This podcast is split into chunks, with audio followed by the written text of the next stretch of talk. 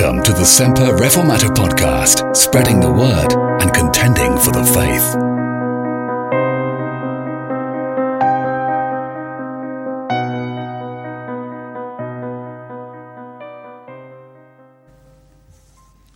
Well, we've spent a good wee while in Acts chapter 16, and it's time to move on. For Paul and Silas and Timothy have left Philippi following the shameful events there, in which Paul and Silas were falsely and wrongfully arrested and humiliated and beaten and imprisoned without trial. And they have travelled down through Macedonia to the town of Thessalonica. And we recalled that in 1 Thessalonians chapter 2, in the first verses of the first couple of verses of the chapter. For you yourselves, brethren, know our entrance in unto you, that it was not in vain. But even after that we had suffered before and were shamefully entreated, as ye know at Philippi, we were bold in our God to speak unto you the gospel of God. Obviously, Paul's treatment at Philippi hadn't put him off in the slightest. Even after suffering humiliation and having a harsh beating and being wrongfully imprisoned, Paul is not deterred in any way from proclaiming the gospel. He is bold in God to bring the message of the gospel to Thessalonica. So, we're going to look at this very short passage, just four verses, I think, this evening. I want to see the object of Paul's work. And I want you to be very careful to notice the orderly fashion in which Paul goes about his work, the orderliness of it. And then, of course, in verse 4, the outcome of God's work. It's very simple, isn't it? The object and the orderliness and the outcome. The object of Paul's work.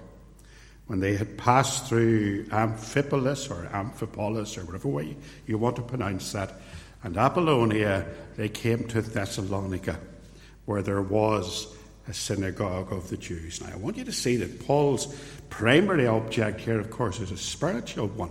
That's always Paul's primary aim to bring sinners to faith in Christ, to preach the cross. Every sermon that we preach, we don't always achieve this, but every sermon that we preach ought to at some point reach the cross. It ought to be a case that we preach Christ crucified and nothing else. Paul begins his mission at Thessalonica in his usual manner. He goes to the synagogue of the Jews. That's maybe a good reason why he passed through Amphipolis and Apollonia because there were no synagogues or Jewish worship in those two towns.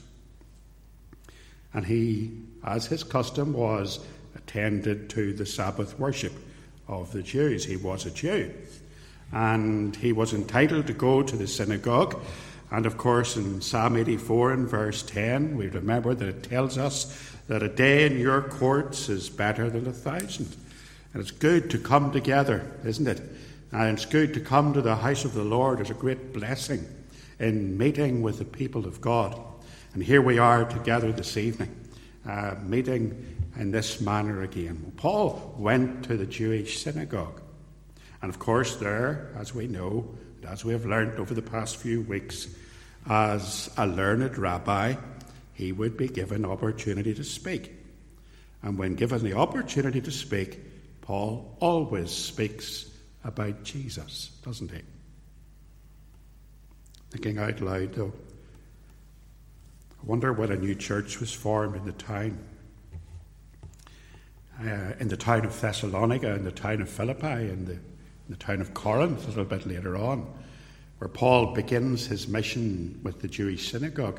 I wonder then when the church begins to meet on the Lord's Day, do, does he still go to the Jewish synagogue? Well, maybe the question is academic because usually by that time the Jews are so enraged, so angry, that they would probably have harmed him. So Paul's mission is always strategic. The object of his work is spiritual, it's always spiritual. That's primary. I've sort of given something away there because I wanted to say to you today that it's not only a spiritual objective, but it's a very strategic objective. Now, sometimes, years ago, uh, somebody said to me about a certain preacher, he's very good, but he's so heavenly minded that he's no earthly use. Have you ever heard that? Paul is strategic in his thinking. We cannot be so spiritual that we don't plan how we do our outreach and how we reach others in our community and how we bring others to Christ. You know, there would be a tendency sometimes for us as Reformed believers to sit back and to say to ourselves, the Lord will save whom he will. That's true. God is sovereign in salvation. That's true. The Lord has his elect. There's a wonderful example of that when we come to Corinth. That'll not be for a while. But you know, we don't have to do anything. All that we have to do here is sit in our seats and worship and preach the Word of God, and God will save His people. Now, in a sense, that is true, of course. But we are required to do evangelism. We are required to be strategic and to reach out to our, to our surrounding areas, to go out into the world and to proclaim the good news of the gospel. Paul's mission is strategic. He came to Thessalonica. That's not haphazard. That didn't happen by chance. Paul is thinking here very logically. His mission strategy is well thought out. His destination here, Thessalonica, is a good hundred miles walk from Philippi, where he has been. He's going to have to walk to get there. It's going to be a long journey. And he's passed two other towns. But you see, Thessalonica is an important city. Thessalonica is the capital city of the Roman province of Macedonia. Thessalonica is the largest city in the region. And of course, one of the things, as you'll probably know, one of the things that the Roman Empire was seriously famous for is building roads. We could have done with some of their technology here. You know, the way our roads are full of potholes. The Romans built fantastic roads.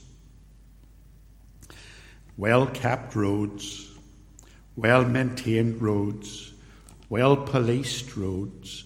You could travel right across the Roman Empire, and the road between Greece and what we call the Holy Land was the Egnatian Way.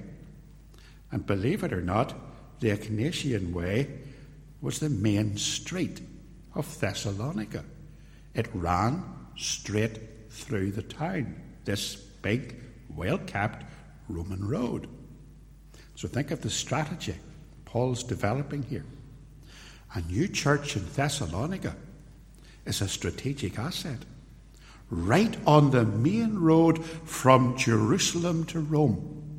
Because all roads in the Roman Empire led to Rome a strategic centre that would spread the gospel, take it coming from the east, coming from the land of Christ, the land of the apostles, and spreading it right across Europe.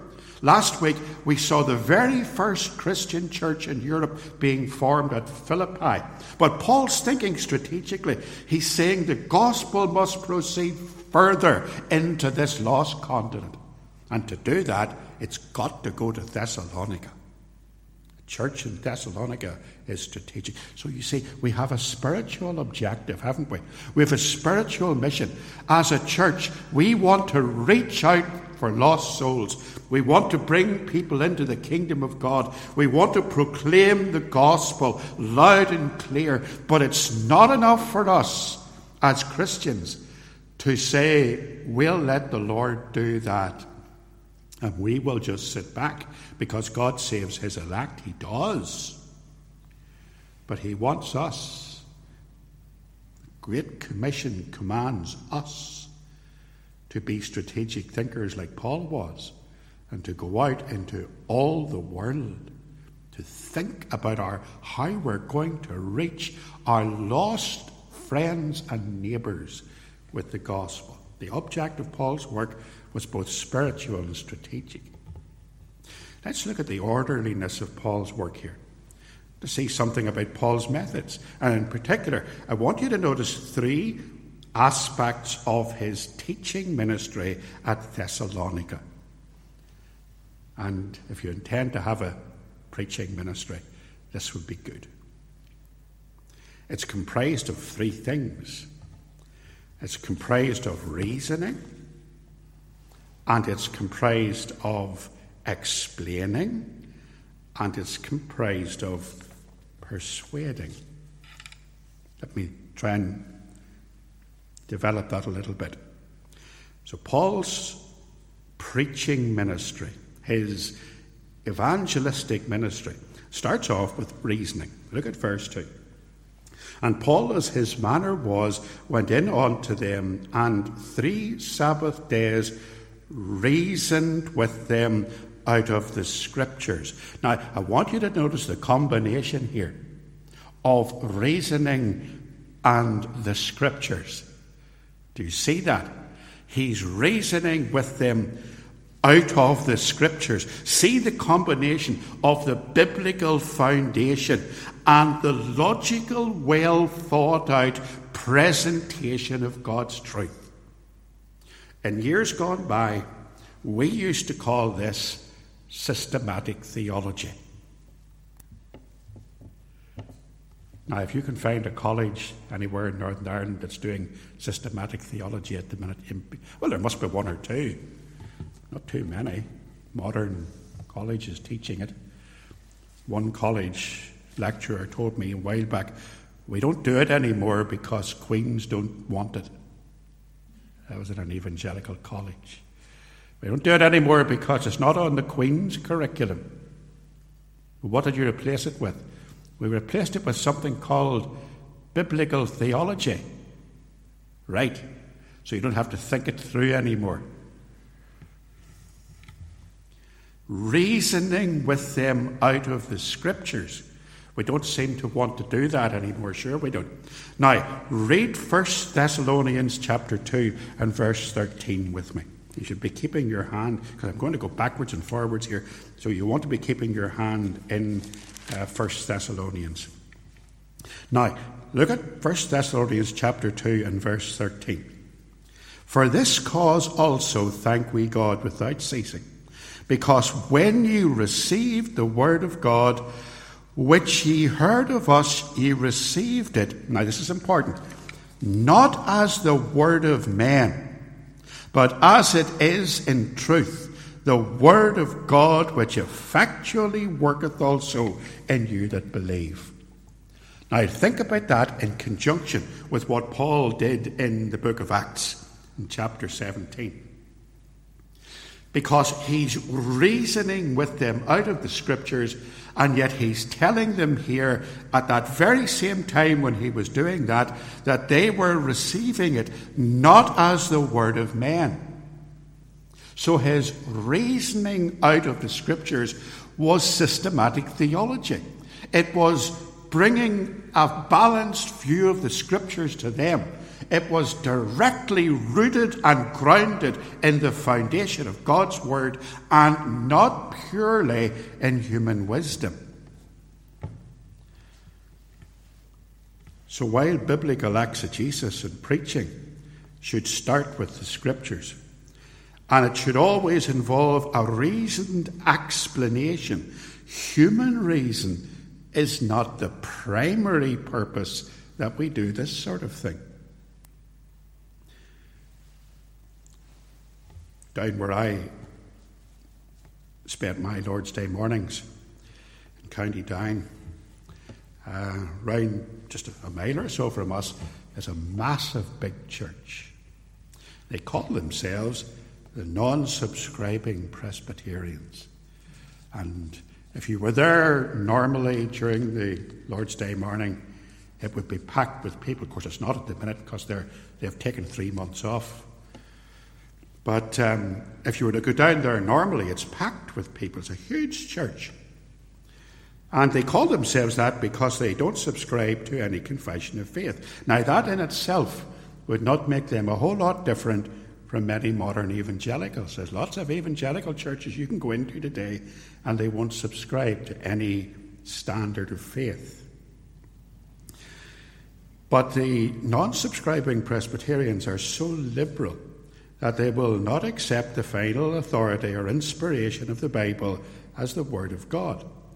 So, when I was ministering in East Belfast, there was a leaflet came round the doors inviting you to the, one of their local churches. who had said, Come to our church where you can believe what you want. You know.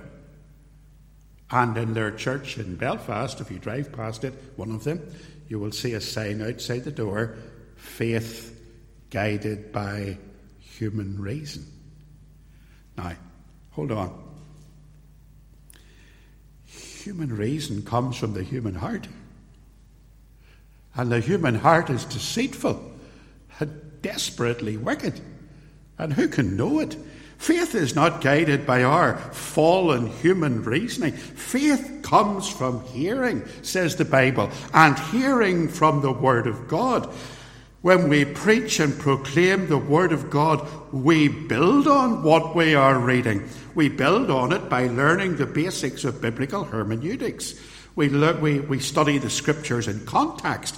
We learn about genres of literature. We learn about biblical history. Maybe we perhaps even practice a small smattering of the original languages. But those things are always secondary to the work of the Holy Spirit, who applies the Word of God to our hearts and who opens our minds to the understanding of God's Word. That's why Paul says in 1 Thessalonians 2 and verse 13 that they did not receive it as the Word of men, but as it is in truth, the Word of God, which effectually worketh in you that believe.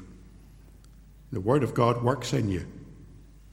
If you stand up in a pulpit and preach just human reason, what you think, you're going to end up with a congregation who don't know what they believe and have no uh, level of godliness whatsoever, no inclination to follow the Lord. Being sensible, reasoning from the Word does not exclude the guidance that is obtained through the work of the Holy Spirit. Matthew Henry the preaching of the gospel should be both scriptural preaching and rational preaching. Such Paul's was. For he reasoned out of the scriptures. Reason must not be set up in competition with the scriptures, says Matthew Henry. That's what the non subscribing Presbyterians do. But it must be made use of in explaining and applying the scriptures. That's what we seek to do. Now, how did Paul practically do that? Well, his methods here are very simple. He reasoned with them. That would simply mean that he engaged in discussion and in debate with them. That's typical for a rabbi. A rabbi, as you know, uh, uh, uh, uses preaching in a sense of proclamation, but they also engage in teaching. They settle down their pupils round them and they take questions in what has become known to us as a form of catechesis. And that's a form of Christian instruction that nowadays we sadly neglect.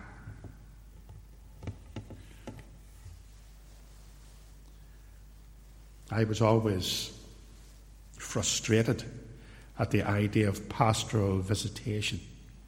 I, I do it, and I, and I do it to the best of my ability.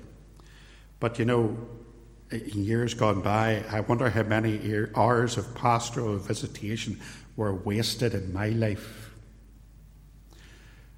Because you go into the house and the person in the house talks about the weather and the family and the church and before you go, I'll make you a wee cup of tea. Well, frankly speaking, I don't want your tea. I don't even like the stuff. How about planning the visit? How about saying to the person, I'm going to visit you on Tuesday? Try this a minute. Trying to try it for ages. So I'm going to visit you on Tuesday morning. I'll be at your house about half ten or so. Now we're going to talk about Heidelberg Catechism question one. Would you mind reading it before I come? And then when we come, we'll chat about it for a while and you can ask me any questions and we'll read the scriptures. And then when we've finally brought all that discussion to an end, we'll come with it all before the Lord in prayer. How's about that? For a practical, instructive, pastoral visit instead of sitting talking about how well the cows are milking. He engaged with them in discussion. And his sources were always the scriptures. Goodness me, look at the time. The scriptures, not philosophy or human wisdom. I'm not going to go any further into that. We're running out of time. Reasoning. The second part of his orderly presentation is what's written here in the authorized version as opening and alleging. Um, another way to put that might be explaining and demonstrating. Explaining. Do you know, um, for a preacher, I say this to those of you who are aspiring to be preachers. For a preacher, it's important to explain in such a way that people understand. Do you ever reach the end of a sermon and the preacher says, and now in conclusion, and you look at your watch and say, goodness me, it's an hour, where has that gone? One of the men who can do that best is Stuart Olyott. I listened to Stuart Olyott one day preaching for an hour, and when he sat down, looked up and watch and thought, my goodness, I did. where's that went?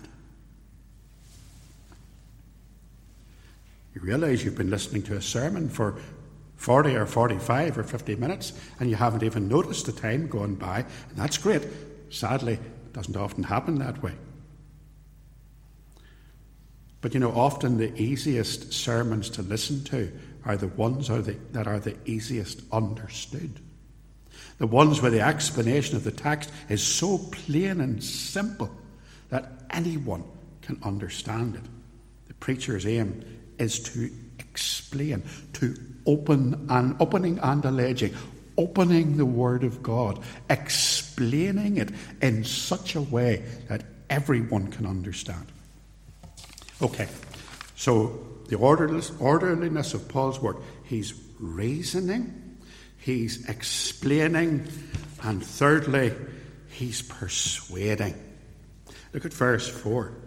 Some of them believe. Now, I'm not going to get into the Greek text here too much because there's probably people that know it more than me. But there's a slight difference. There's different ways you can translate the word that's used here and it could be persuading or it can be believing. It's not important. What is important is that our preaching has to be persuasive so that people will believe. Back in the 1980s, I was rebuked again by one of the elders in the church. So he called me one to the side one day before a meeting to complain about my preaching. Many people had done it before, and many people have done it since. But this one complaint was probably the most stinging complaint that I've ever had, in a good sense. For he said to me, Brother, can I have a wee word with you? I want to talk to you about your preaching. And he says, It's well researched and you've prepared it very well, but please, it's far too clinical. I hadn't even thought about that. I don't know what I must have been doing. I must have been preaching sermons like as if I was giving a lecture, and I promised to improve. It's essential when we preach Christ that we do it persuasively. We endeavour to cause men to abandon their sinful ways. We want to be persuasive for them so that we will persuade them to repent of their sin and to trust the Lord. We can have our methodology right. We can have our hermeneutical techniques all well researched and presented. We can have our demonstration of the person and the work of Christ very clearly presented. But what is the point if it's nothing more than academic knowledge and rhetorical skills? Because we preach to persuade men and women to turn from their sins and to trust the Lord. We preach, as Richard Baxter said, as dying men to dying men. See the orderliness in which Paul approaches his work? He reasons, he explains, he demonstrates, he does it persuasively, and people believe. Lastly, the outcome of Paul's work. A great multitude of the devout Greeks and not a few of the leading women joined Paul and Silas. So Paul's methods have a very positive result. The God-fearers who attended the temple, those proselytes and people who were Gentiles and were seeking a better way for their life, would have been at the temple. And that day they heard the good news.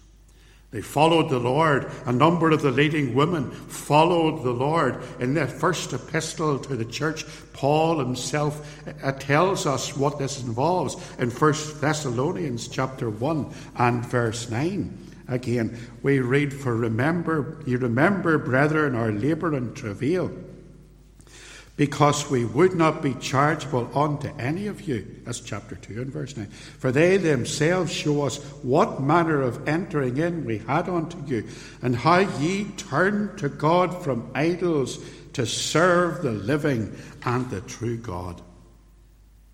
Amazing conversion, repentance of sin turning from their ungodliness, believing in the finished work of Christ. 1 Thessalonians chapter 2 and verse 13. Ye received the word of God which ye heard of us, ye received it not of the word of men, but as it is in truth the word of God which effectually worketh in you that believe. They welcomed what Paul had preached, and Paul always preached the cross. And they resurrection. And they believed and accepted that wonderful message. Repentance of sin, believing in the finished work of Christ, discipleship. 1 Thessalonians chapter 2 and verse 11. As ye know how we exhorted and comforted and charged every one of you, as a father doth his children, that he would walk worthy of God, who hath called you into his kingdom and glory. And he even warned them about persecution. He even reminded them that the Christian path is not a, a, cheap option, that it's not the easy way of life, that it's not just this business of your best life now, that when you come to Christ, you must take up your cross every day and follow Jesus, and that you will be persecuted. 1 Thessalonians chapter 2 and verse 14. For ye, brethren, became followers of the churches of God which in Judea are in Christ Jesus. For ye also have suffered like things. And rejoicing in all of that. 1 Thessalonians 2 and verse 19 to 20. For what is our hope, our joy, our crown of rejoicing? Are not even ye in the presence of our Lord? Jesus Christ at his coming. For ye are our glory and joy. Paul's taking delight in their conversion. The outcome of Paul's work is the preaching of the gospel in all its fullness, the repentance of sin, believing in the finished work of Christ, discipleship the warning that the Christian pathway will involve suffering and involve persecution and rejoicing at the end, knowing that there is a day when we will be with the Lord. So the Lord's work in Thessalonica has begun. And sinners have been saved and they've been taught, and a new church is formed. Everywhere that Paul goes, this gospel message is so powerful that those who reject it will reject it violently. Because no one who is committed to the sinful ways of this world has any time for the gospel or for Christians or for Christ. Thessalonica is no different. Paul's preaching and these conversions will bring trouble, as we'll see.